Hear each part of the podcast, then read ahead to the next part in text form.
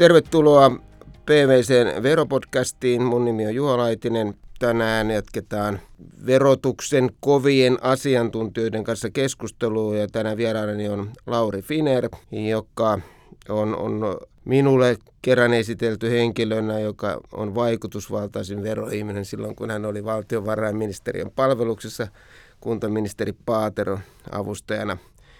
Ja Lauri, tervetuloa. Joo, kiitoksia. Mikä sai miehen aikoinaan valitsemaan verotuksen omaksi ammatikseen? Joo, se menee tuonne opiskeluaikoihin, eli on Joensuusta lähtöisin ja, ja tota, halusin päästä Joensuusta pois lukion jälkeen ja en oikein tiennyt mitä haluan tehdä, niin hain sitten, sitten tota, kauppikseen. Halusin päästä Helsinkiin, niin hain Helsingin kauppikseen ja pääsin.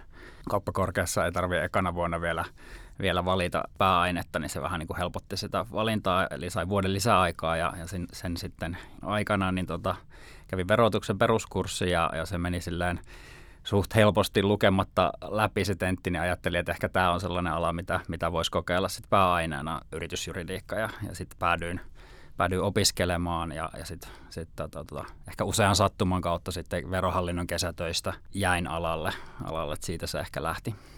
Se on aika tuttu toi sattuman kautta kesätöihin ja sitä kautta alalle, että tuntuu aika tyypilliseltä urakierrolta tässä veroasioissakin.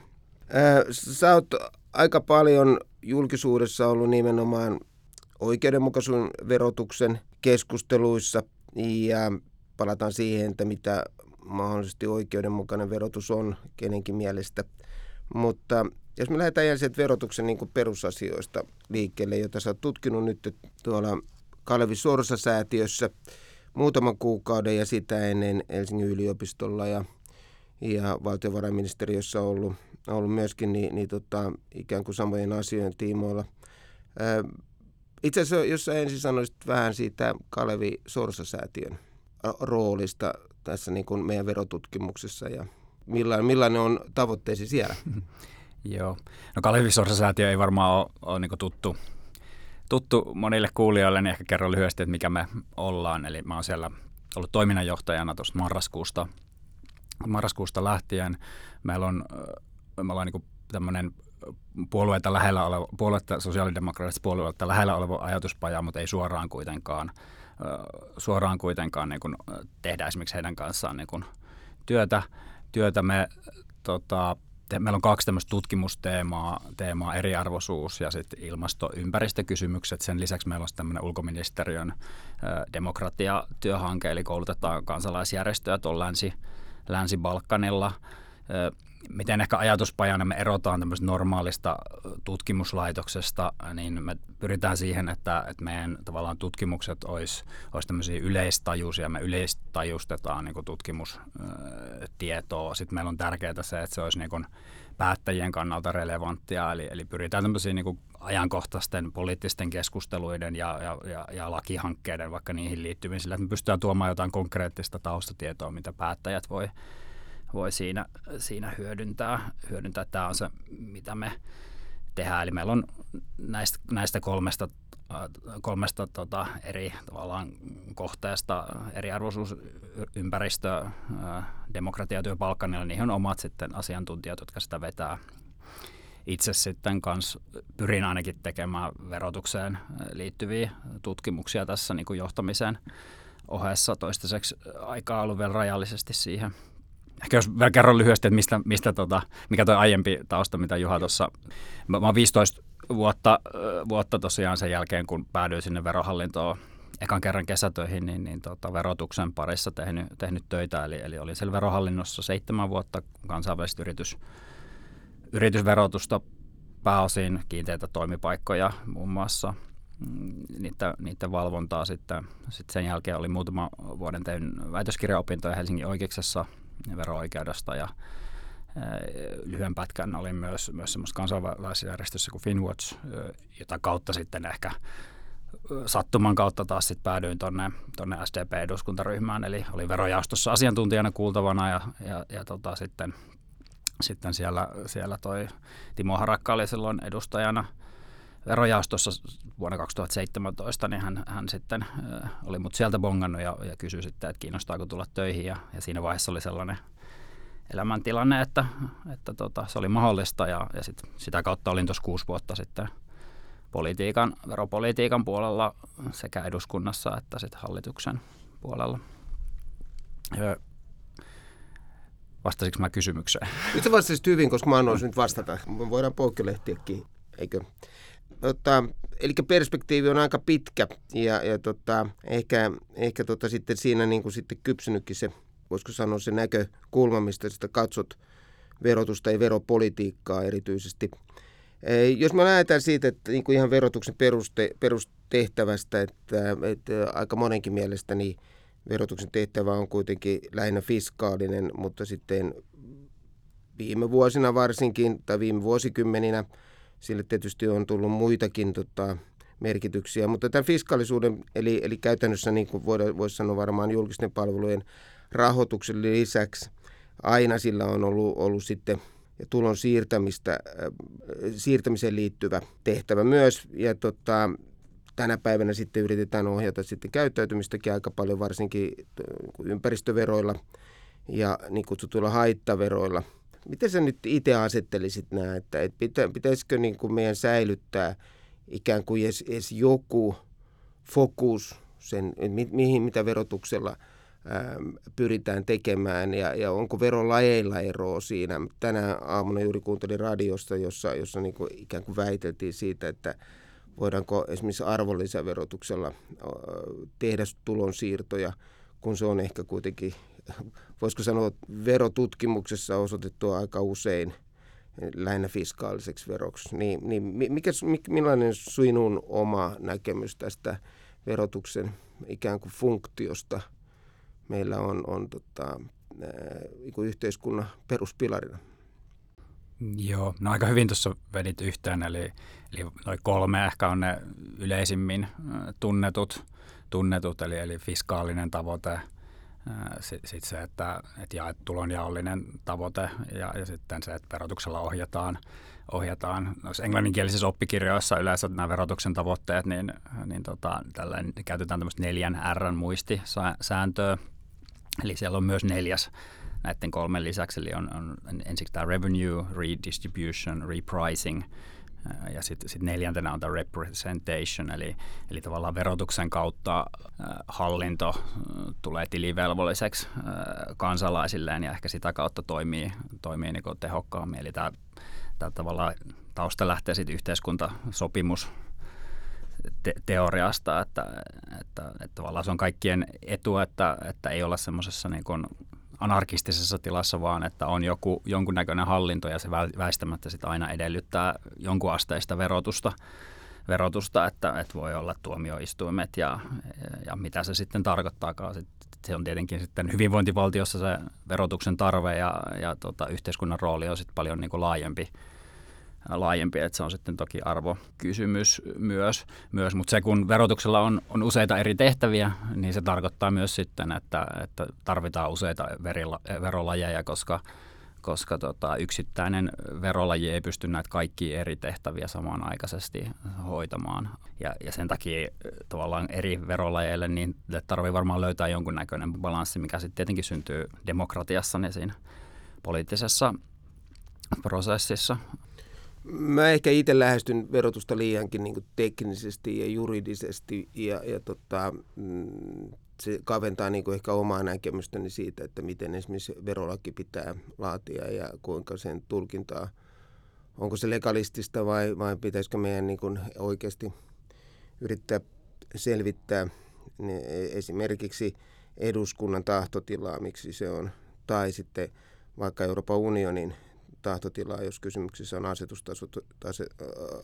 asetustasoisesta säädöksestä, joka tulee EU-sta, niin mua on ehkä justin tämän takia niin aina hämmentänyt se, mä oon ikään kuin, voisiko sanoa ratkaisun tekemisessä enemmän mukana, niin ei, mitä, mitä, mikä, mitä, mitä sulle on oikeudenmukainen verotus? Mikä on niin fair tax? No hienoja sanoja, mutta kun meillä, meillä on niin kaikille oma käsitys kuitenkin oikeudenmukaisuudesta. Yleensä tietysti länsimainen on, on tietyllä tavalla samantyyppistä, mutta siellä on kuitenkin eroja. Joo. Joo. Tämä on se sinänsä hyvä kysymys, koska tämähän on, on tavallaan tämmöinen niin yhteiskuntafilosofian peruskysymys, jota on niin satoja vuosia pohdittu, eli sieltä, sieltä tietysti voi lähteä, lähteä etsiä, mitä, sitä, mitä se tarkoittaa se oikeudenmukaisuus, mutta jos jos katsotaan ihan vaan niitä verotuksen oppikirjoja, niin siellähän, siellähän se usein jaetaan kahteen, kahteen käsitteeseen, eli, eli horisontaalinen ja vertikaalinen oikeudenmukaisuus. Mukaisuus, eli se horisontaalinen tarkoittaa sitten tässä sitä, että, että samasta tulosta tai samasta vara, varallisuudesta maksettaisiin suunnilleen niin kuin saman verran veroa. Ja sitten se vertikaalinen, johon ehkä liittyy enemmän sit niitä arvo, arvokysymyksiä, on se, että, joka mielletään usein – usein sitten sen progressiivisen verotuksen kautta, että, että suuremmasta tulosta maksetaan, pitäisi maksaa, eli maksukykyisemmät maksaa suuremmasta varallisuudesta enemmän, enemmän veroa.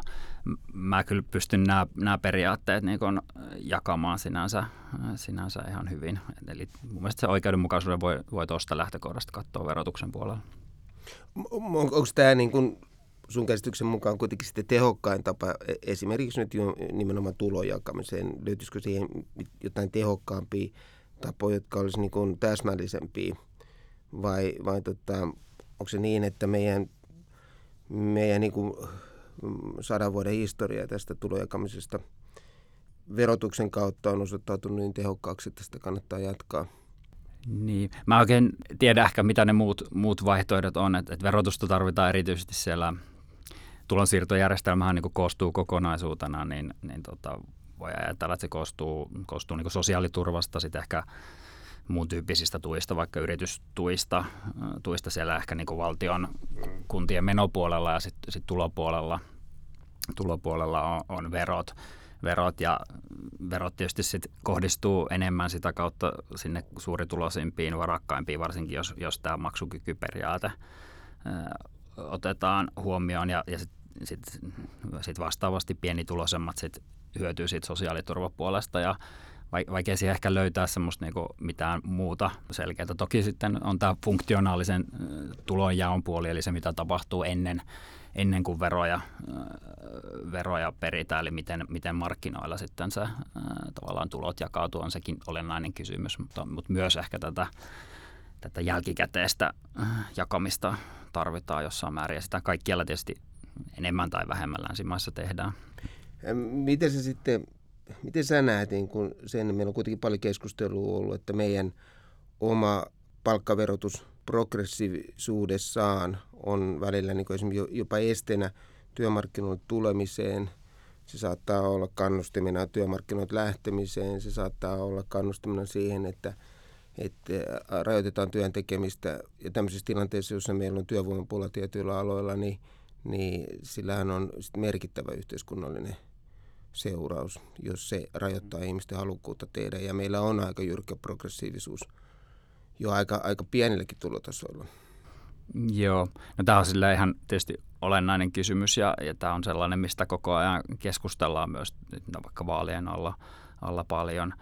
Tämä on, tämä on siinä mielessä hyvä kysymys, että siitä on niin kuin jonkun verran empiiristä tutkimustietoa myös, myös Suomesta.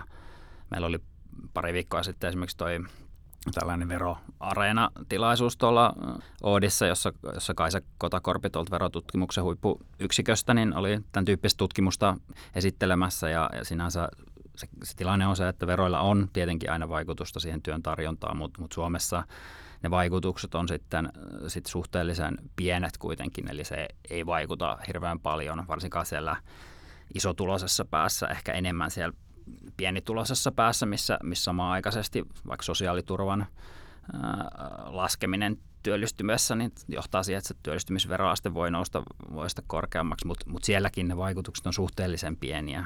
Ja sitten samanaikaisesti on hyvä tiedostaa se, että verojahan aina käytetään sit johonkin muuhun, kun siellä on se fiskaalinen tarkoitus ja, ja sillä, sillä, että mihin se käytetään, niin siitä voi olla, voi olla sit hyödyllistä vaikutusta vastaavasti. Eli, eli tavallaan pitää katsoa myös sitä, tätä kokonaisuutta, mutta mut ehkä yleisesti, jos katsotaan vaikka kansainvälisiä vertailuja, niin, niin ne maat, missä, missä verotus on kokonaisveroasteella mitattuna, mikä on se yleisin tavallaan verotuksen tason mittari korkea, niin, niin siellä on työllisyys keskimäärin korkeampaa, eli siinä on tämmöinen korrelaatioyhteys, samoin niin kuin vaikka, vaikka bruttokansantiotteen on korkeampaa tai jos katsotaan onnellisuusmittareita, niin, niin ne maat, missä verotus on suhteellisen korkea, Pohjoismaat, niin ne on siellä, siellä kärjessä. Eli, eli sinänsä verotus ei ole, ei ole varmasti este kehitykselle, kunhan pysytään jossain niin kuin kohtuuden rajoissa ja myös käytetään ne verotulot sit oikeisiin kohteisiin, eli ei, ei törsätä sitä julkista rahaa ihan miten sattuu. Joo, eli, eli kun jo tutkimukset tietysti puoltaa, tai joo, sanotaan varmaan niin, että osa tutkimuksista selvästikin niin kuin tukee sitä, että se kokonaisveroaste on kuitenkin se ratkaiseva, mitä siitä, niin kuin, että se, että saako siitä viimeisestä eurosta saman verran kuin ensimmäisestä eurosta, niin, ei, niin ei ole niin merkittävää, paitsi silloin ilmeisesti, kun me joudutaan vertaamaan sitä, että onko kannattavaa lähteä ollenkaan työmarkkinoille. Eli onko me, silloin, kun meidän sosiaalijärjestelmä on kuitenkin seura vahva, hyvinvointivaltiossa se on, jolloin, jolloin se on niin vaihtoehtoinen olla menemättä työhön. Ja ymmärrän hyvin, jossakin, jos ajatellaan vaikka terveydenhuollon henkilöitä, ammattilaisia, ja niistä on useat ammattiharjoittajia, niin kyllä, kyllä niin kuin mä oon havainnut paljon semmoisissa tuntemissani henkilöissä, että ei sitä viimeistä potilasta viitti enää ottaa, koska siitä ei jää enää hirveästi käteen. Että kyllä siellä niin kuin meillä se marginaali alkaa vaikuttamaan, riippumatta siitä, miten niitä tutkimuksia on tehty.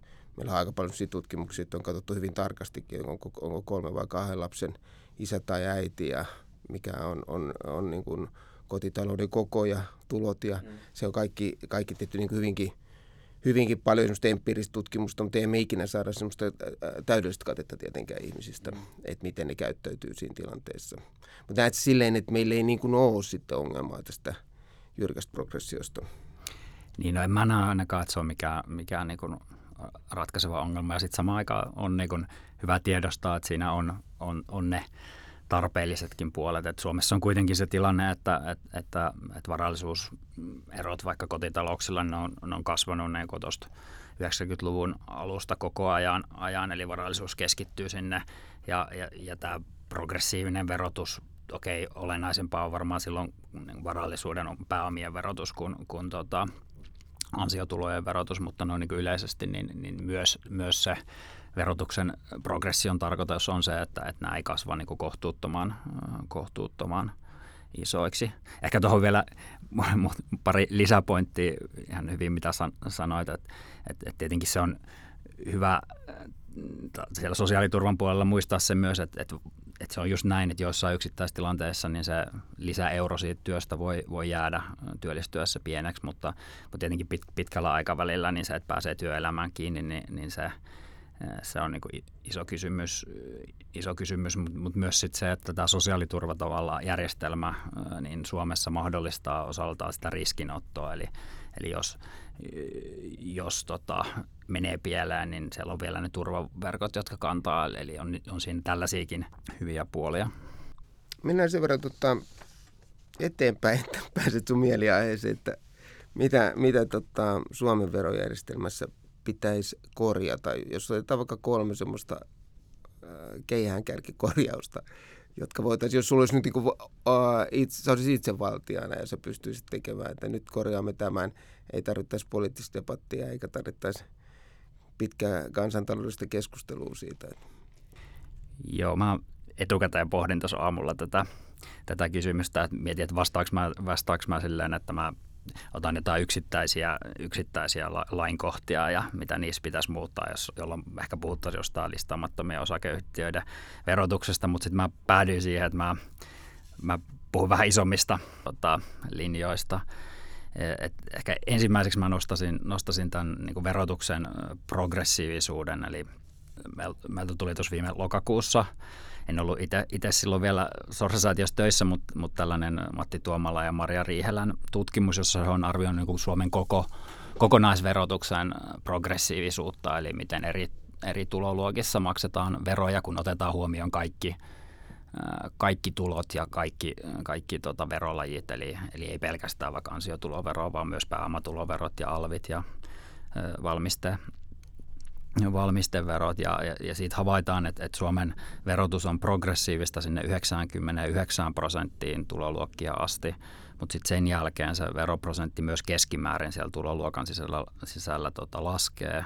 Eli veroprosentit jää monilla jopa alemmiksi kuin keskituloisella palkansaajalla mikä johtuu siitä, että, että, että, että kun siellä pääomatuloverotuksen puolella se verotus on suhteellista tasaverotusta ja sitten siellä on vielä näitä tiettyjä, tiettyjä tavallaan veropohjan aukkoja, että sitä nimellistä pääomatuloveroa ei makseta, vaan, vaan, sit vaan, vaan osa siitä tulosta on, on niin kuin lain mukaan veronalasta, veronalasta niin, niin tota se verotus ei ole kokonaisuutena progressiivista. Ja samanaikaisesti tämä tilanne muuttui 93 verouudistuksessa tällaiseksi ja sen jälkeen vaikka muutoksia on tehty, niin se on enemmän tai vähemmän pysynyt, pysynyt samana. Ja just siitä on lähtenyt tavallaan tämä varallisuuserojen kasvu ainakin tilastoissa se näyttää siltä. Että tämä nyt on yksi kysymys, mitä lähtisin ratkaisemaan, eli, eli että se verotus olisi sinne loppuun asti progressiivista.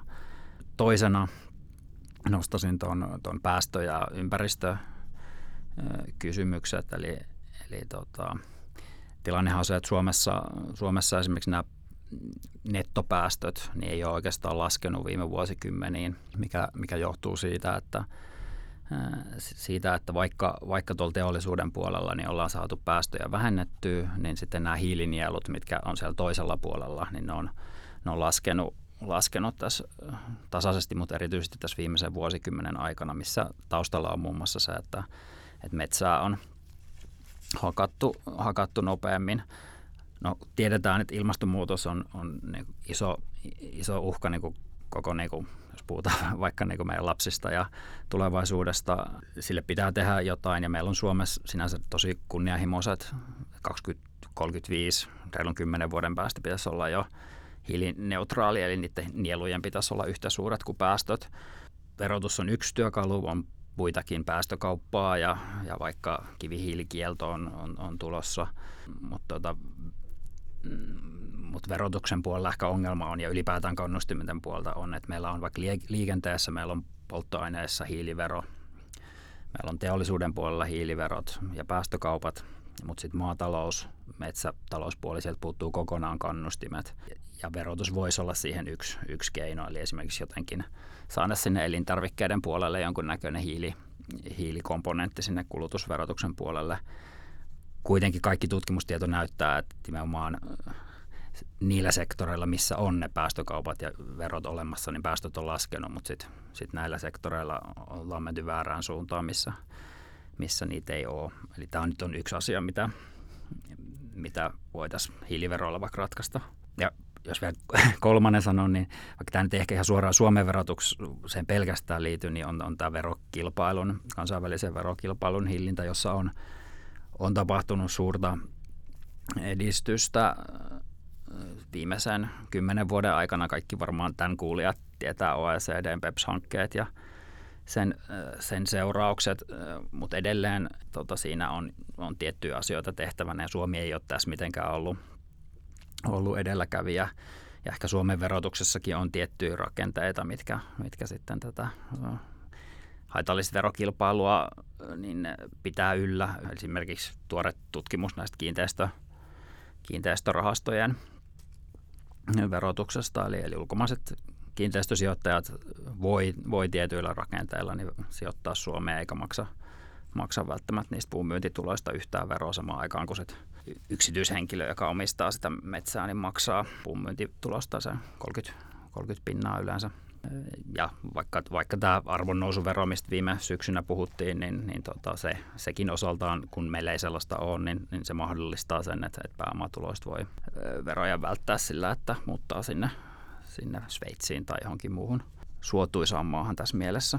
Siinä tuli ehkä kolme ne oli aika, hyviä, ne oli aika hyviä. Tota, sä sanoit tuossa aiemmin jo, että, että meillä on varallisuuserot 90-luvulta. Se on totta, että me 90-luvun otetaan, kun on elänyt sen kohdan, missä, missä me oltiin todella syvällä. Ja sen jälkeenhän meillä tapahtui varallisuuserojen muutoksia, mutta se tapahtui aika lyhy- lyhyessä aikaa. Ja se trendihän ei ole kauhean iso. Että kyllähän meidän niin loppujen lopuksi kuitenkin, niin, jos me katsotaan kansainvälistä vertailua, niin me ollaan köyhiä länsimaiseksi yhteiskunnaksi. Että eihän meillä ole juurikaan varallisuutta verrattuna meidän verokkimaihin.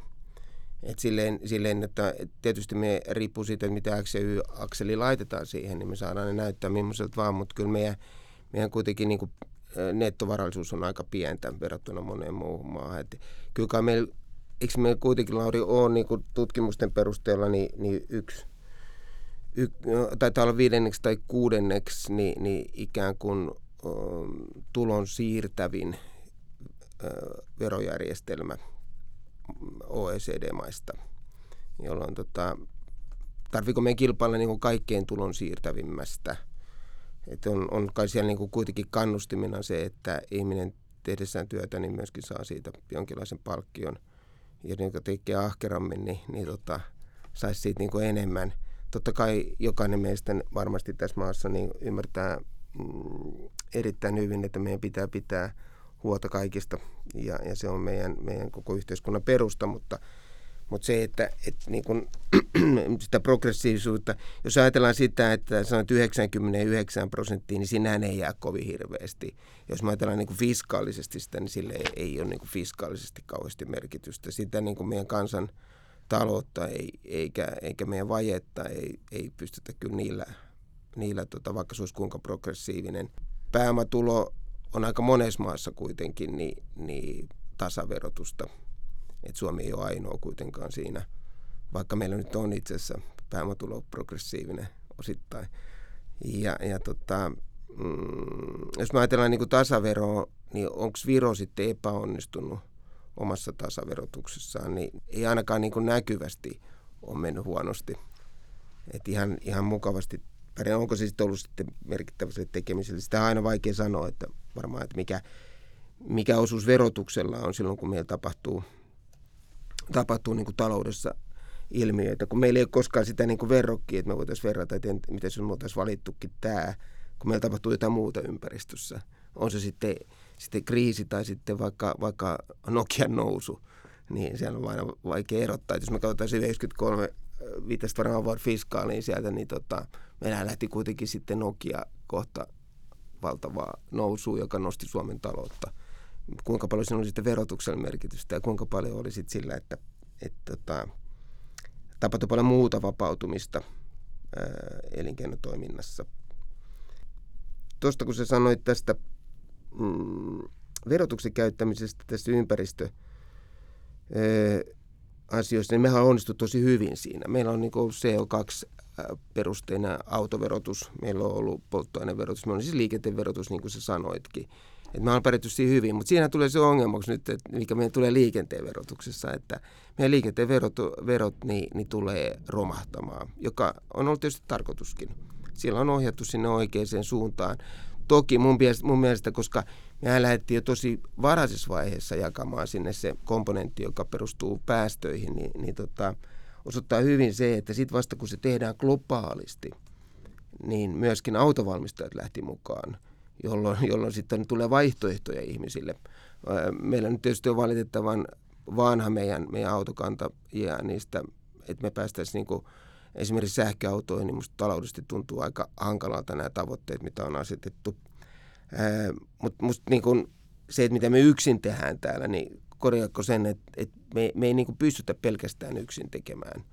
Mä pahaa pelkään tota elintarvikkeiden hiiliverotusta, koska tota, meillä ei ole semmoista molekyylitykkiä, että me voitaisiin oikeasti arvioida, mitä siellä elintarvikkeessa on sisällä. Mä jonkin verran joutunut terveysveroja – tai päässyt tutkimaan ja, ja tota, tarkastelemaan, että mitä maailmalla on. Meillä ei niin kuin esimerkiksi tämä niin kuin rasvaverolle ole yhtään hyvää kokemusta missään maailmankolkassa. Meillä on, meillä on virvoitusjuomavero, niin kuin meillä itselläkin on monessa maassa käytössä, mutta se on hyvin, hyvin niin kuin kategorinen, hyvin aika, aika niin kuin raffivero, jossa, jossa sitten saatetaan hyvinkin niin, niin loukata yhdenvertaisuutta tietyillä tuotteilla, niin kuin me ollaan nähty makeisveroissa. Et, et, mm, jos siitä vielä sanoisit pari sanaa, sitten täytyy sen verran sanoa, komppaan kyllä verokilpailuun, ja musta niin kuin Suomi on kyllä ollut hyvin mukana siinä verokilpailuun niin kuin estämisessä ja, ja torjumisessa. Siis eihän suomalaiset yritystä millään tavalla niin kuin hyödynnä niin kuin verokilpailu. Suomalainen yritys, mitä mä tunnen, niiden suomalaiset yritykset yrittää saada Suomeen jaettavan voiton – Ja silloin sitä ei voi oikein näyttää sitä voittoa missään muussa maassa. Että ne on aika pieniä ne poikkeamat, että meillä olisi joku, varsinkin jos me puhutaan niin työllistävistä yrityksistä, ää, kilpailukykyisistä, katsotaan sitten, että myöskin vaikka niin kuin nykyistä star, startup-genreä, niin kyllä ne Suomessa näyttää ne voittonsa. Ja, ja sehän on hieno asia, eikä.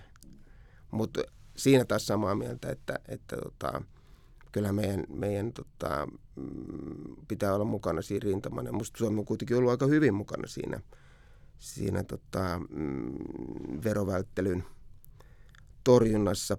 Ja sitten voidaan kohta keskustella vielä siitä, että mikä on verovälttelyn ja veronkierron ja verosuunnittelun ja aggressiivisen verosuunnittelun ero. Että helpostihan me pystytään hämärtämään sitä. Jos me ajatellaan niin kuin vaikka Pilar kakkosta – musta kaikki niin kuin toteaa, että siinä on hieno juttu, että meillä tulee minimivero.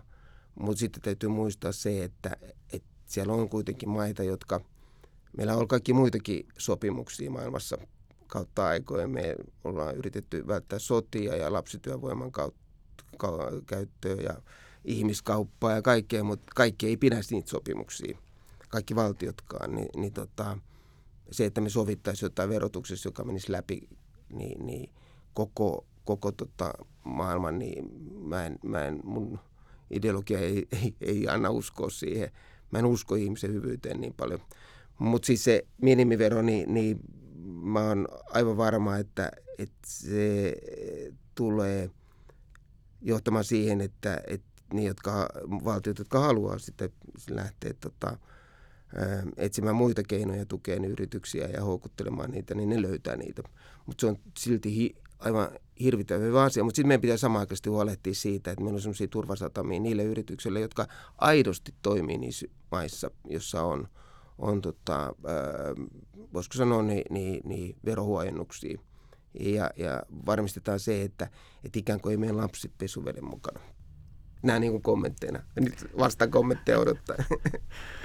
Joo, mä mietin tässä olisi tota, monista asioista saisi varmaan puhuttua tunni, tunnin erikseen, niin tota, mitä kommentoisi ehkä voisi vaikka tuota viimeistä.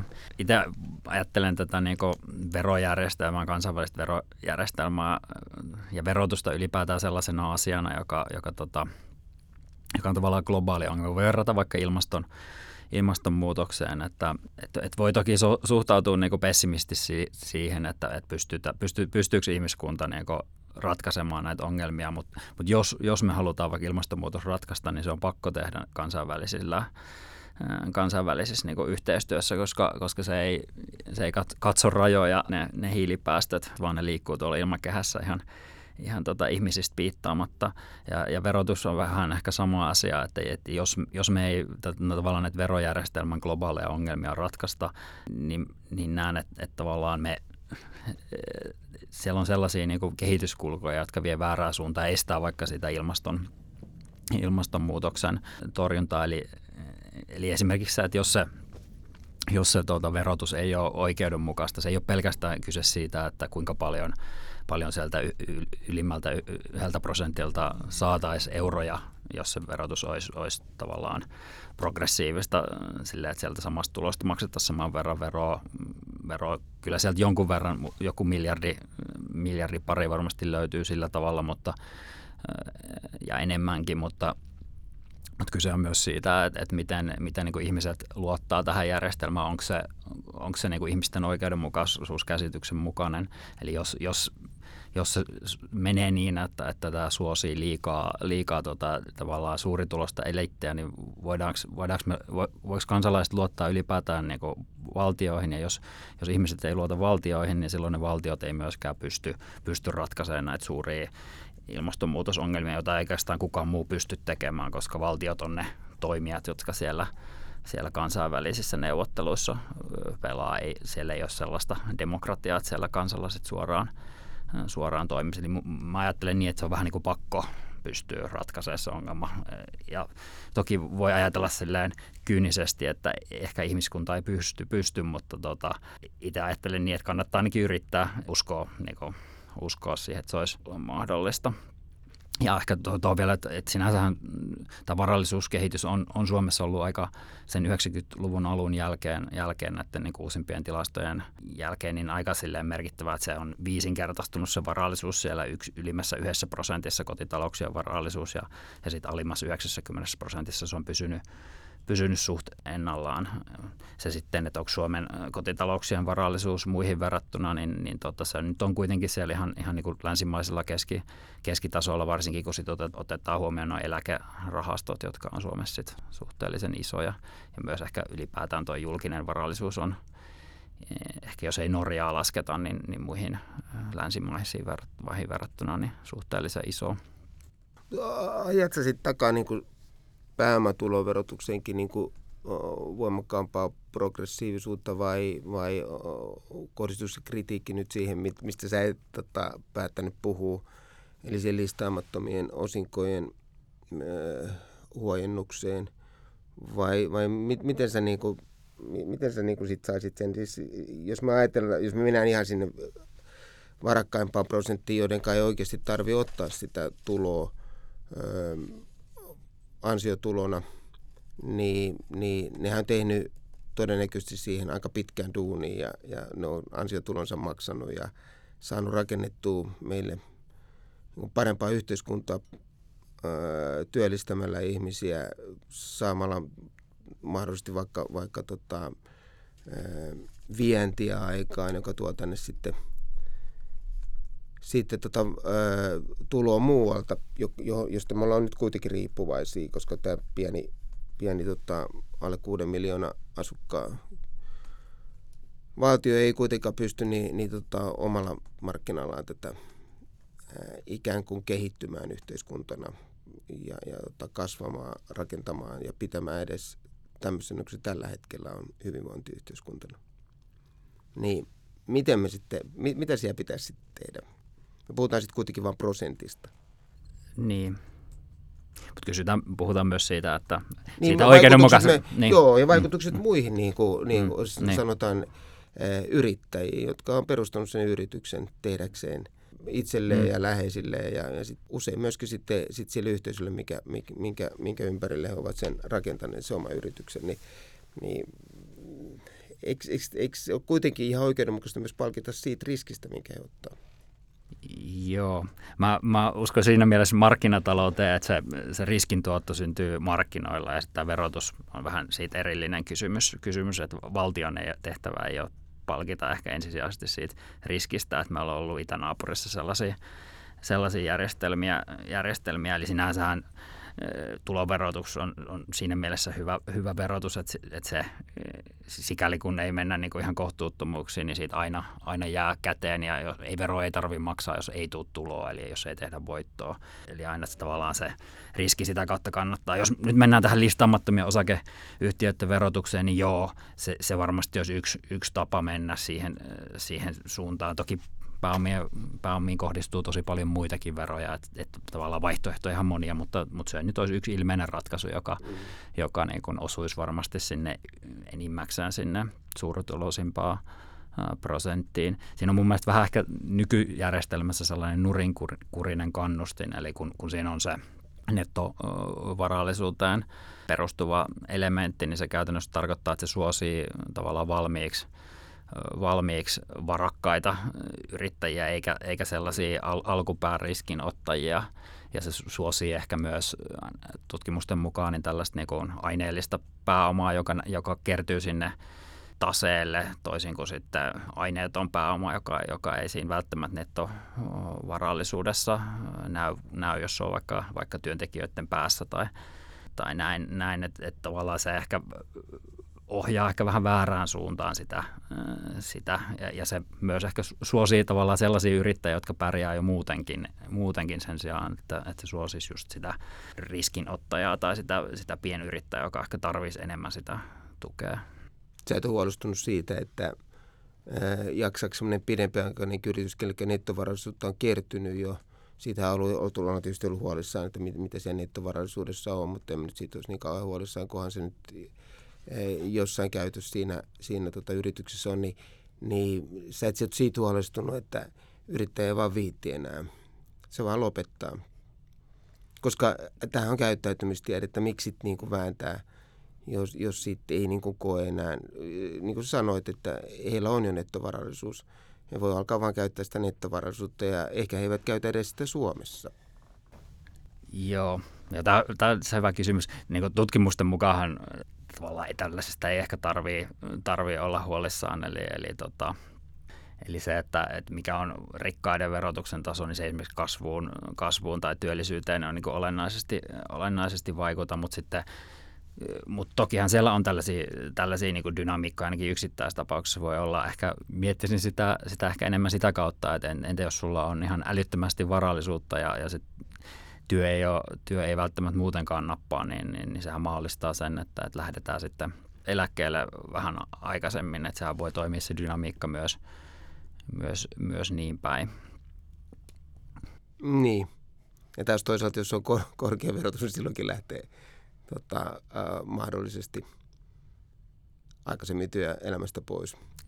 Niin, niin. Mä en tiedä, sanotaan hyvin suppeat piirit, missä itse, itse liikun, mutta mulla on vähän sellainen, sellainen tunne kuitenkin, että aika, aika harva sitä loppupelissä miettii sitten, jos, jos toimeentulo ja varallisuus on kohtuullisen niin kuin turvattu, niin, niin sitten sit siinä työssä enää sitä, että, että sitä viimeistä euroa, että kuinka tarkasti, tarkasti sitä tulee, että, että ehkä ne kannustimet tai, tai ne intressit työntekoon on sitten ehkä jotain muita. Missä sä näet sen tasapainon niin kuin Suomessa? Jos me ajatellaan sitä, että, että meillä niin kuin 5-6 miljardia tulee sieltä, riippuu vähän vuodesta, niin tulee yhteisöverosta, joka niin kuin mitätön, se on vähän vähemmän kuin liikenteen verotus. Ja, ja tota, sitten meillä, meillä sitten kuitenkin palkkaverotuksella ö, otetaan, saadaan niin kuin suurin osa, jos siihen vielä lasketaan eläkkeet mukaan, niin, niin se on ihan ö, hirmu iso osa siitä. Ja sitten tulee arvonlisäveron 22 miljardia valmisteverojen, no siihen tulee liikenteen vero tietysti mukaan, niin, niin muutama miljardi. Niin miten meidän pitäisi sitä tasapainottaa? Meillä on aika paljon erilaista tota, tutkimusta siitä. Meillä on Lafferin käyrää siitä, että jossain vaiheessa niin ikään kuin niska taittuu eikä enää työ kiinnosta, jos, jos tota, palkkaverotus nousee liian korkealle. Meillä on, meillä on tota, Mirleesin raporttia siitä, että pitäisi siirtyä ainakin UKissa sitä mieltä, että siihen pitäisi siirtyä niin kuin enempi välillisiin veroihin, valmisteveroihin, joka ei, ei sitten vaikuta, vaikuta niin paljon niin kuin talouskasvuun eikä elinkeinotoimintaan, kun tekee sitten, sitten tota, palkkaverotus ja, ja yhteisövero. Mikä sun näkemys on siitä, että miten meidän pitäisi tasapainotella näiden verojen suhteen? Totta kai siellä on sitten mm, tuotu esiin niin, niin tota, varallisuusvero, sitten meillä on kiinteistöverot, johon sä mainitsit jo niin kuin osittain sen, että, että tota, kiinteistössä saatu tulo saattaa jäädä verovapaaksi ulkomaalaisille sijoittajille ja niin edelleen. Mutta mistä me löydetään tämä tasapaino, joka pitää niin kuin meidän pyörät pyörimässä ja, ja motiivin tehdä töitä, koska sillä, sillä tämä yhteiskunta kuitenkin pyörii. Niin no mä lähtisin siitä just näiden tavoitteiden kautta, että, että, että, että jos se tavoite on se, että, että on vero, verotus on progressiivista tai tavoite on se, että me vähennetään päästöjä ja varmistetaan, että tämä tuota, talouden toiminta on kestävää, niin, niin sieltä mä lähtisin hakemaan. Eli, eli jos me halutaan, että verotus on progressiivista, niin sitten me, me, me, meidän pitää lähteä paikkaa sitä aukkoa, aukkoa siitä, siitä siellä ylimmässä päässä – että et saadaan se verotus progressiivisen. Sen sijaan mä en ajattele, että, että ansiotuloveroja pitäisi korottaa edes siellä suurimmassa päässä, koska, koska se ongelma ei ole ansiotuloverotus, vaan se, että se, että se pääomatulovero jää suhteessa selvästi pienemmäksi. Ja mä tarkoitan pääomatuloverolla tässä niin kuin laajemmin pääomien verotusta, en pelkästään sitä pääomatuloveroa, eli yhteisövero, vaikka sehän on, voi ajatella tälleen ennakkoverona, pääomatulovero ennakkoverona – verona. Ja, ja sitten toisaalta niin sit siellä ympäristöpuolella, mä en ajattele niin, että me voitaisiin vaikka hiiliveroilla rahoittaa tavallaan yhteiskuntaa ainakaan pidemmällä aikavälillä, koska, koska tavoitehan on se, mikä me nähdään jo nyt, että ne, kuten totesit, että, että ne verotulot siellä liikenteen puolella laskee, koska päästöt laskee ja se veropohja perustuu niihin päästöihin.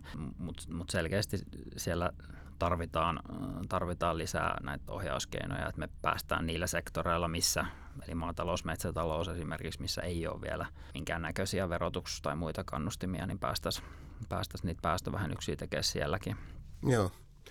Meillähän nyt on, on, on jo sitten tietysti Euroopan unionissa on jo, on jo päätetty, että meillä tulee tämä hiilitulli Sebami, joka, joka tota, hyvin kuvaa nyt sitä, että innolla tehdään tuommoinen lainsäädäntö, ollaan niin kuin ikään kuin valmiudessa, mutta vielä puuttuu yksi pieni osa ja se pieni osa on se, että millä me varmistetaan, että kuinka paljon sitä hiiltä on käytetty siihen teräkseen, joka on tulossa sieltä asiasta, niin, niin miten sä näet tämän, musta niin kuin samanlaista äh, henkeä oli, oli tässä tota, sähkön rajahinnassa, e, eli käytännössä windfall-verossa niin Suomeen tultuna, että, että e, Euroopan unioni tekee päätökset, nyt pitää, pitää niin kuin leikata niin kutsuttuja ylisuuria voittoja e, sen paremmin niin kuin perustelematta, miksi ne on ylisuuria, miksi se, että markkina tekee sen, sen, että meillä on pulaa jostain hyödykkeestä, sen, nostaa sen hinnan, miksi se on ylisuuri voitto – niin miten tämä niin kuin sun mielestä tämä rakenne nyt pitäisi tehdä, että meillä on nyt sitten niin kansallinen Suomi, jossa eduskunta päättää meidän, meidän tota verolaista ja verotuksesta. Sitten meillä on Euroopan unioni, sitten meillä on OECD, sitten meille YKkin haluaa nyt kovasti tulla mukaan tähän tota, niin globaaliin verokehittämiseen. Niin kenellä tässä nyt pitäisi olla ne niin ajurin paikka kuitenkin niin aika monesta asioista ratkais, voidaan ratkaista vain globaalisti, mutta sehän jo, voi saattaa johtaa niin kuin aina niin kuin yhtä huonoon ö, ikään kuin lainsäädäntöön kuin mitä tapahtui tässä windfall-verossa, joka varmaan sunkin mielestä on kyllä aika umpisurkeita ollut se niin kuin hätäisessä aikataulussa tehtävä lainsäädäntö, joka tehdään vielä asetusmuotoisesti EU-ssa, jota kuitenkaan jäsenvaltioiden ei tarvitse noudattaa, niin mikä, kuka tätä pitäisi nyt niin kuin viedä eteenpäin? Niin, tos, tietenkin viime kädessähän äh, tota, päätöksenteko on, on verotuksessa ja oikeastaan kaikissa muissakin asioissa äh, kansallisella tasolla. Äh, tavallaan siinä mielessä, että, että, että kansalliset päättäjät on valittu demokraattisesti ja sitten ne edustaa valtioita siellä EU:ssa ja EU-ssa ja muualla, muualla mutta sitten kyse, kyse on ehkä siitä, että, että mitkä asiat pitää ratkaista kansainvälisesti ja mitkä, mitkä asiat pitää, voidaan jättää tavallaan kansallisesti päätettäväksi. Eli, eli tavallaan jos, jos on sellaisia asioita, mistä ei ole tavallaan hyötyä, että ne viedään sinne kansainväliselle tasolle, niin silloin, silloin niitä ei tarvii sinne sinne viedä, mutta jos puhutaan vaikka, vaikka jostain haitallisesta verokilpailusta, joka tavallaan loukkaa sitten muiden maiden suvereniteettia, suvereniteettia tai, tai ilmastokysymyksistä, niin ne nyt välttämättä vaatii sit sitä kansainvälisen tason, tason päätöksen, päätöksentekoa. Mutta eikö niissä aika, aika usein, Lauri, kuitenkin on se niin kuin ikään kolikon toinen puoli? Jos nyt lähdetään vaikka, että meillä, meillä niin päästöluvat tuli kohti 20 vuotta vissiin, kun tuli käyttöön. Sitten huomattiin, että ne pitää kuitenkin luovuttaa vastikkeetta, koska muuten meidän vientiteollisuus niin kuin koko Euroopan laajuisesti niin, niin olisi vaikeuksissa, koska ikään kuin globaalisti ei tullutkaan kaikki muut mukaan. Tai sitten kun sä sanoit tuosta arvonnousuverosta, niin, niin onhan siinä kuitenkin kääntöpuolena se, että eh, sen haittana on se, että miten me saadaan sitten eh, kovia ammattilaisia Suomeen, jolla saattaa, saattaa tota, mm, olla ihan kynnyskysymyksenä se, että et sitten se arvo lähtee nousee ja sit siitä tota, palatessaan pois täältä, niin joutuu maksamaan jostain, mitä ei oikeasti ole saanutkaan vielä. Kun näissä ei niin kuin mun mielestä ole aina yhtä totuutta.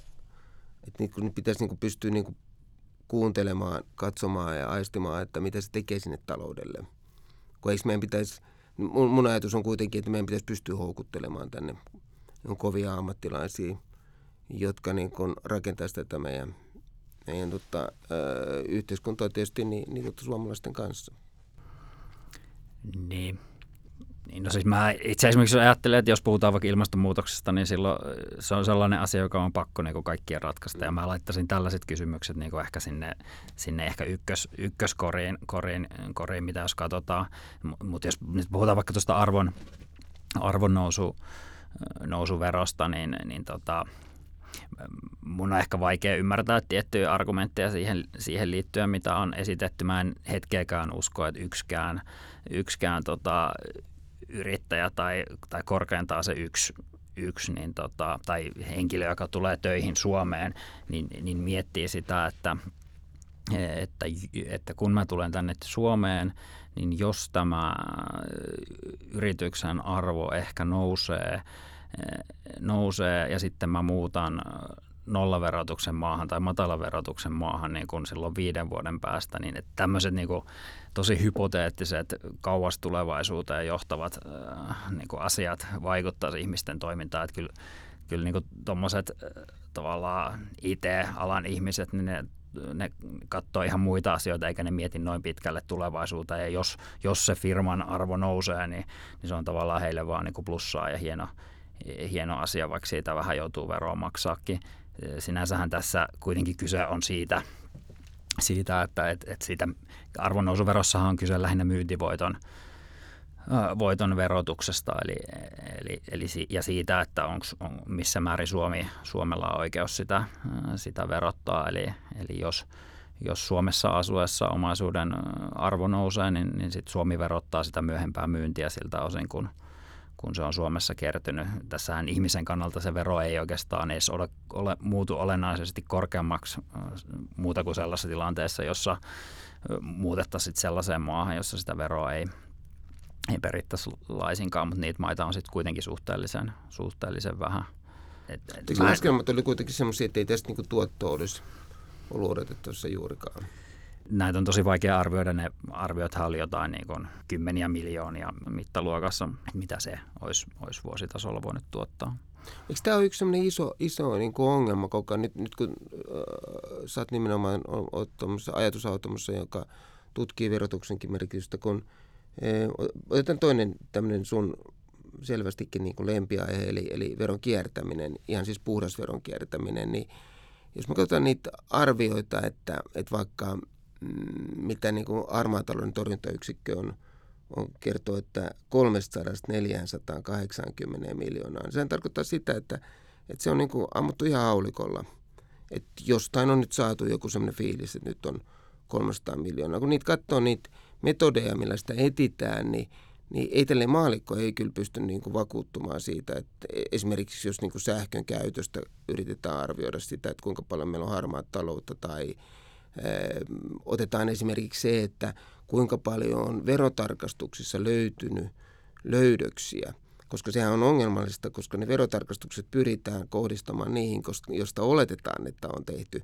Eli ensin on tehty analyysi ja sitten, sitten tota, kohdistetaan sinne verotarkastus. Sitten otetaan niistä nyt johtopäätös, että näin paljon on siis Musta on ihan, ihan hävittömän isoja summia. Mä en siis itse, itse vaan usko tämmöiseen harmaaseen talouteen. Mä olisin tyytyväinen, jos meillä olisi noin iso harmaa talous, koska silloin meidän, meidän niin kuin ikään kuin kansakunnan talous olisi paremmassa kunnossa kuin se tällä hetkellä näyttää olevan. Meillä olisi tosi paljon aktiviteettia.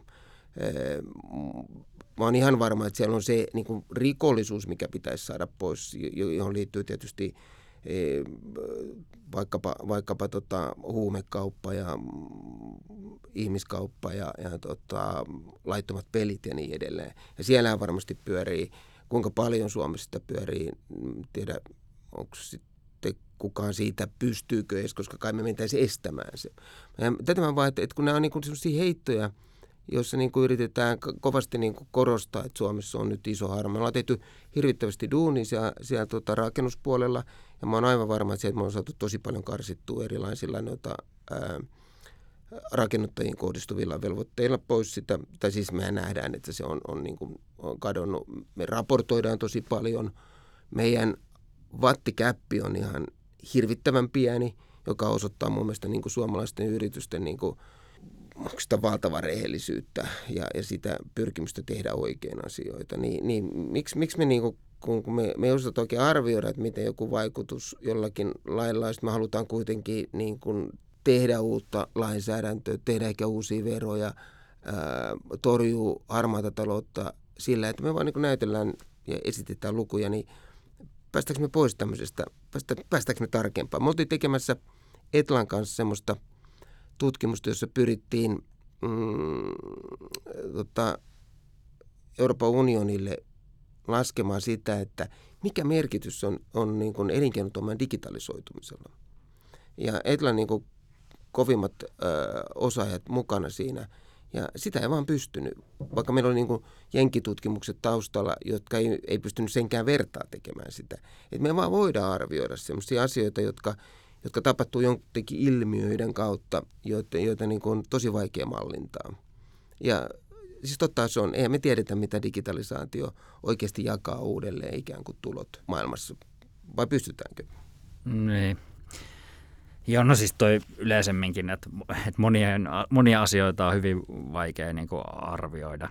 Ja, ja monet jopa niin kuin yleisesti käytetyt mittarit, vaikka bruttokansantuote, niin sisältää niin kuin tosi paljon arvioita ja voisi hyvin kyseenalaistaa tai ne sisältää valintoja siitä, että mitä niihin lasketaan mukaan. mukaan. Eli, mutta, mutta tyypillisesti varmasti niin kuin verosuunnittelu, veronkielto, veropilppi, niin ne on sellaisia ilmiöitä, kun niistä ei ole olemassa valmiita tilastoja, niin niiden arvioiminen on vaikeaa ja, ja siihen toki on sitten olemassa jotain menetelmiä riippuen tilanteesta, mutta aina ei löydy, löydy edes dataa niiden, niiden soveltamiseen, mutta mut, mut si, siitä huolimatta mun mielestä pitää pyrkiä siihen, että, että, että parempaa tietoa, tietoa pyritään tekemään ja yritetään tutkia niitä, niitä koska, koska usein se, mistä ei ole tilastoa, niin saattaa ollakin se kaikkein olennaisin asia. Eli ei voi keskittyä pelkästään asioihin, asioihin, joista meillä on niin tarkat tiedot, vaikka, vaikka julkisista menoista. Hyvä esimerkki on vaikka se, että et, et yleisesti ajatellaan, että, että tämmöisen niin talouskasvun ja, ja hyvän niin kuin menestyvän tota, kansantalouden kannalta on olennaista, että, että on, on osaamista ja satsataan tutkimukseen ja tuotekehitykseen mutta tästä on niin jonkunnäköinen ekonomistikonsensus, mutta samanaikaisesti niin tota, ei pystytä kuitenkaan laskemaan se, sitä, että mitä, kuinka paljon sitä kasvua syntyy, jos me laitetaan 100 miljoonaa koulutukseen. Eli sinne kannattaa silti laittaa, vaikka me ei oikeastaan tiedetä, mikä se on. Joo. Mikä, mikä tota, jos sä ajattelisit, meillä alkaa seuraava nelivuotiskausi, niin mitä sä näkisit sä olit pitkään kuitenkin siinä, siinä tota, SDP ikään kuin tota, verokärkenä, ja sitten sä olet VMssä, niin, niin sä olet nähnyt, mitä on jäänyt tekemättä ja mitä pitäisi tehdä. Niin mikä, mikä sun oma ja henkilökohtainen? Nyt ei ole niin SDP eikä kenenkään muun vaan oma henkilökohtainen, että mitä tässä neljäs vuodessa pystyttäisiin tekemään verotukselle? Onko se tarpeen tehdä jotain? Nyt sä voisit mennä ihan yksittäisiinkin ne, tota, muutoksiin – ja vähän siitä, että mikä se tavoite pitäisi olla. Nyt sä oot aika hyvin kyllä tuonutkin, että mikä se iso kuva pitää olla, mutta sulla, kun sullakin on aika paljon kuitenkin sellaisia ideoita, sellaisia aika pieniinkin asioihin ja, ja tota, meillä on ollut tämmöistä pientä hyvin, jos mä ajatellaan niin kai verotuksen niin kuin yksi hyvän verojärjestelmän yksi tärkeimmistä tunnusmerkistä, joka varmaan kaikki niin alleviivaa, on se, että se on ennakoitavaa. Meillä ei aina ole kovin ennakoitavaa tämä. Me tehdään aika ad hoc muutoksia ja ne tulee useimmiten niin kuin, niin kuin poliittisen paineen perusteella, ei niinkään VM-halukkuuden kautta, niin, niin mit, mitkä olisi tämmöiset, mitä se seuraavalla nelivuotiskaudella?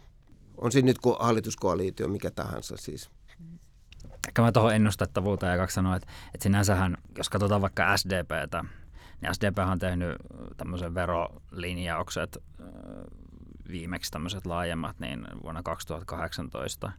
Ja sieltä voi kyllä käydä lukemassa ja sieltä on, sen kun lukee, niin aika helppo on ennustaa, että mitä, mitä SDP ajaa, ajaa sitten, jos hallitukseen pääsee. Eli ei se sitä kautta pitäisi olla ennustet, epäennustettava. Epäennustettava on siksi, että, että tota, viime kädessä vaalit ratkaisee ja, ja veropolitiikasta puolueet on on niin eri, mieltä, eri mieltä monista asioista ja, ja kun veropolitiikkaan liittyy oikeasti se on niin jossain määrin se ihan ydinkysymys politiikassa. Siinä on kyse siitä, että keneltä otetaan ja, ja kuka saa, kuka saa ja, ja tota, mä usko, että sitä, tavallaan sitä poliittista konfliktia voi siellä, siellä välttää ja se väistämättä niin heijastuu myös sit sinne sinne verotusta koskevaan päätöksentekoon, koska niitä päätöksiä voi tehdä vaan silloin, kun ollaan hallituksessa, että ei voi, voi odottaa.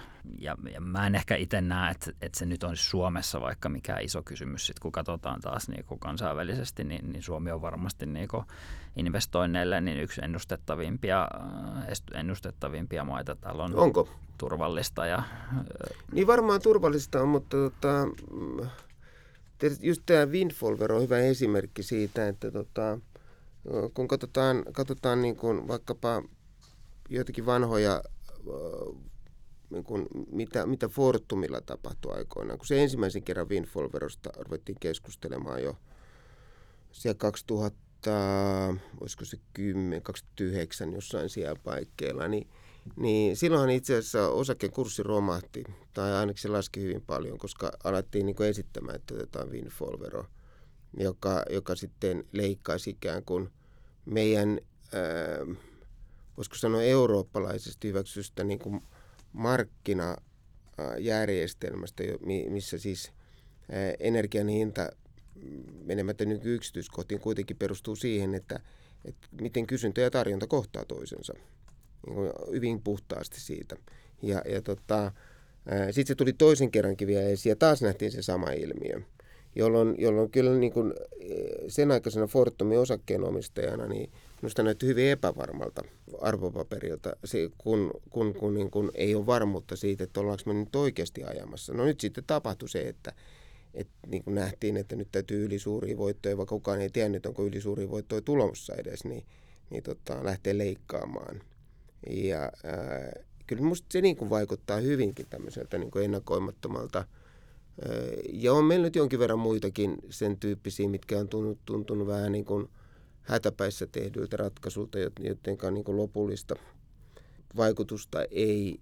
Mä en sano sitä, että kaivosvero olisi, olisi niin kuin vaikuttamassa siitä, onko se ennakoitava ja onko se hyvä tai huono, mutta on sekin hassu, vähän erikoinen vero siitä, että me haetaan niin kuin 25 miljoonaa, joka on mun mielestä niin kuin, yhdeksi niin kuin aika raskaaksikin veroksi, uusi valmistevero – jo, johon täytyy tehdä uudet rakenteet, sen kantamiseen pitää tehdä, sen mittaamisen tehdä ja niin edelleen, niin tota, onhan ne vähän ennakoimattomia. Niin. No siis kaivosverosta voi sanoa, että mun mielestä se ensinnäkin, että se on 25 miljoonaa, niin, niin sehän on niin kuin naurettavan matala se vero, veroprosentti Suomessa verrattuna muihin – muihin maihin. Mä ajattelin suhteessa siihen työmäärään, mikä sitten... Niin, no varmasti suhteessa siihenkin, mutta et, et kun se veroprosentti jäi, mutta siinä on kyse taas poliittisesta kompromissista, eli, eli varmasti osa hallituspuolueista olisi, olisi hyväksynyt korkeammankin prosentin ja, ja tota, sitten sit päädyttiin tällaiseen ratkaisuun. Eli, eli tavallaan se, se, se tulee tästä demokratian luonteesta ja mun mielestä niin kuin, tavallaan se pitää hyväksyä osana tätä, että me vaihtoehto on sitten se diktatuuri, ja, ja, ja tää, siellä, siellä on varmasti tosi ennustettavaa, mutta, mutta tota, demokratiaan kuuluu, kuuluu se muutos. Ehkä tuosta windfall-verosta, niin mä ehkä kääntäisin se ajattelu vähän toisinpäin, että windfall-veronhan eh, filosofinen tarkoitus on se, että, että yritys kun saa ennustamattomia voittoja, ja se ennustamattomuus tulee itse asiassa sieltä niin maailmantaloudesta tai, tai vaikka jostain luonnon, luonnon ilmiöistä. Eli tavallaan, että yritys saa sellaisia voittoja, mitä se ei olisi ehkä investointia tehdessään osannut arvata, arvata ja silloin, jolloin tavallaan voidaan, puhutaan sen takia just siitä vähän niin kuin ansaitsemattomista voito, voitoista, voitoista. Ja sitten samaan aikaisesti, kun ehkä joku muu joutuu, joutuu sitten tässä tapauksessa vaikka vaikka tota, mm, fossiilisten polttoaineiden ostajat tai, tai tota, sähkön käyttäjät joutuu maksaa, maksaa enemmän, niin se on tavallaan tämmöinen mahdollisuus sit tasata sitä, se sitten, että miten se miten se teknisesti toteutetaan, niin, niin se on tietysti monimutkaisempi kysymys, koska sen, sen tavallaan sen windfallin sitä ei pysty eksaktisti ikinä määrittämään, että kuinka iso osa siitä voitosta on windfallia ja kuinka iso osa on jotain muuta. Että sitten on pakko tehdä sitten joku kompromissi aina. Eh, miten, miten yritykset sit pystyy niin valmistautumaan siihen, että jos ne on niin toimialalla, jossa on, on, on, sanotaan että vaikka meillä on jotain kriittisiä mineraaleja, joiden, joiden tota, tarjonta on pienempää kuin kysyntä. Ja mikä tahansa hyödyke, missä sitten niin tulee tilanne, jossa tarjonta tarjonta ei, ei, ei kohtaa kysyntää, niin meillähän tulee silloin aina käytännössä tilanne, että saadaan niin kutsuttuja ylisuuria voittoja. Vaikka se saattaa olla jonkun hyvin, hyvin niin kuin harkittu riskinotto, että tästä hyödykkeestä näyttää tulevan, ää, tulevan niin tota, pulaa. Sanotaan vaikka mennään vaikka katsomaan akkuteollisuutta. Siellä on paljon kriittisiä mineraaleja, jotka, jotka, jotka tota, tulee olemaan erittäin kilpailtua. Meillä oli, meillä oli tota, erittäin suuri komponenttipula.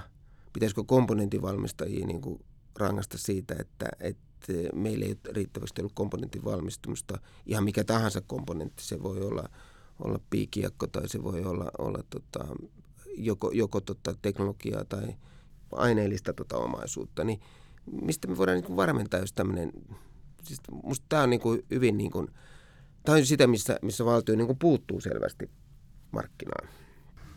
Niin ja valtion tehtäväkin on tietyllä tavalla niin puuttua, puuttua markkinaan, niin kuin taloustieteessä ajatellaan, että jos, jos markkinoilla syntyy ulkoishaittoja tai, tai tota ulkoishyötyjä, niin, niin tavallaan valtion kannattaakin – kannattaakin siihen, siihen puuttua, mutta miten niin kuin yritys voi, voi lähteä, lähteä niin kuin tavallaan yrittää ennustaa sitä, että miten, miten se poliitti, poliittinen tota, koneisto toimii. No, ensinnäkin tietysti kannattaa varmaan pohtia sitä, että, että mikä näyttää ehkä ihmisten, ihmisten kannalta oikeudenmukaiselta, että onko se vaikka se hyöty siitä mineraaleista – mitä tulee, niin jakautuuko se tasapuolisesti ja mahdollisesti haitat, haitat mitä vaikka kaivostoiminnasta tulee, niin jakautuuko ne tasapuolisesti yritysten ja yhteiskunnan ja paikallisyhteisöjen kesken. Jos siinä näyttää olevan jotain semmoista epätasasuhtaa, niin todennäköisesti se ennemmin tai myöhemmin heijastuu sitten sinne poliittiseen järjestelmään ja niiden puolueiden kantoihin.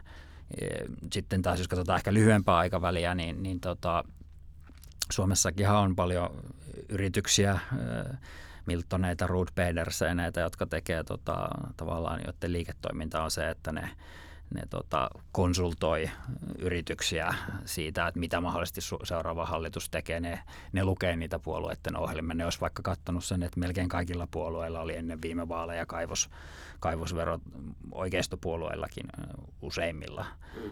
siellä, niin tätä kautta pystyy ennustamaan, että, että hyvinkin tota, iso mahdollisuus, että sellainen kaivosvero tulee. Eli tälle, tälle sitä voi lähteä niin kuin, hakemaan. Me, me ehkä enemmän sitä, että 25 miljoonan takia niin kuin tehdään hirveästi duunia valmistelussa ja, ja sitten vielä kanta, veron kannossa ja niin edelleen. Mä olen tuon windfall-vero vielä että, niin, niin nimenomaan sähkön osalta. Että, kun tämä on mun mielestä, mä näen sen tälle, että tässä on niin kuin nyt pieni ristiriita, tai se ei ole mun mielestä edes pieni, että vihreä siirtymässä niin meillä on tietysti sähkön tuottajilla iso, iso, iso rooli niiden pitää siirtyä uusiutuvaan. Ja niin kuin suomalaiset sähköntuottajat on tehnyt, on, on siirrytty voimakkaasti tuulivoimaa, ää, lisätty ydinvoimaa, sitten kun, sitten kun saadaan tota, koneet käyntiin ja niin edelleen. Ne käytetään jopa, jopa tota, aurinkovoimaa ja niin edelleen, jo, jolloin siis näiden yritysten pitäisi investoida sinne. Niin sitten kun ne saa voittoa, johon ne voisi investoida, niin se halutaan leikata pois verotuksella. Niin eikö siinä ole ristiriita? No voi varmaan ajatella noin, mutta, mutta sitten se, että se filosofia tavallaan lähtee tuossa nyt ihan toisesta windfall-verossa just siitä, että, että on tullut se ennustamaton voitto, jonka, jonka voi sitten tulkita, mm. tulkita sit ansiottomaksi voitoksi. Eli ja sitten siinä on se, että toisella puolella joku joutuu maksamaan. Eli siinä on kyse tästä ehkä tulonsiirrosta, tulonsiirrosta jossa tasataan tavallaan semmoista ennustamatonta mm, tilannetta, tilannetta eli tavallaan se lähtökohta on jo vähän niin kuin toinen. Mm. Oh, mutta tässä kaksi kuukausia. Hei, tässä on mennyt tunti tosi nopeasti. Mä en muuten sanonut kyllä vastaus siihen, mitä ensi, seuraavalla hallituskaudella pitäisi tehdä, mutta tota, se jotenkin tuli esiin, että, että isot asiat ensin ja mennään niin pieniin sitten, ja se tuli hyvin. Mutta sitten mun täytyy vielä kysyä yksi kysymys, että että eh, onko sinulla kuitenkin jonkinlaiseen niin kuin itsekiusaamiseen ja masokismiin niin kuin joku, joku tota, halu, koska sä oot arsenaalin kannattaja? Joo. Ja, no se on pitkä, pitkä tota, historia. Mä oon tota, ehkä kolmisen kymmentä vuotta odottanut. Joo, no nyt on tarvinnut ottaa 20 vuotta, mutta siinä välissä oli, oli tuommoinen Wengerin, Arsene Wengerin alkuvuodet, jolloin tuli enemmän, enemmän tota menestystä, mutta mut ehkä, ehkä se kertoo enemmän semmoisesta niinku, lojaaliteetista, että, että, että kun on tota, yhden tota, jutun löytänyt, niin tota, ei sitä voi vaihtaa, että futisseuraa ei ainakaan voi vaihtaa. Ei, näin kuin puulifanina, niin, niin on kyllä samaa mieltä. Ja, ja onnea nyt tähän, tähän tota, odottamiseen. Katsotaan, riittääkö viiden pinnan kaulaa. Joo, en, en nuolase, nuolase vielä, mutta ka- katon kyllä kaikki pelit. Kyllä. Hei, kiitos kovasti Lauri, että tulit ja tota, oli tosi mukava keskustella verotuksesta. Yes, kiitos.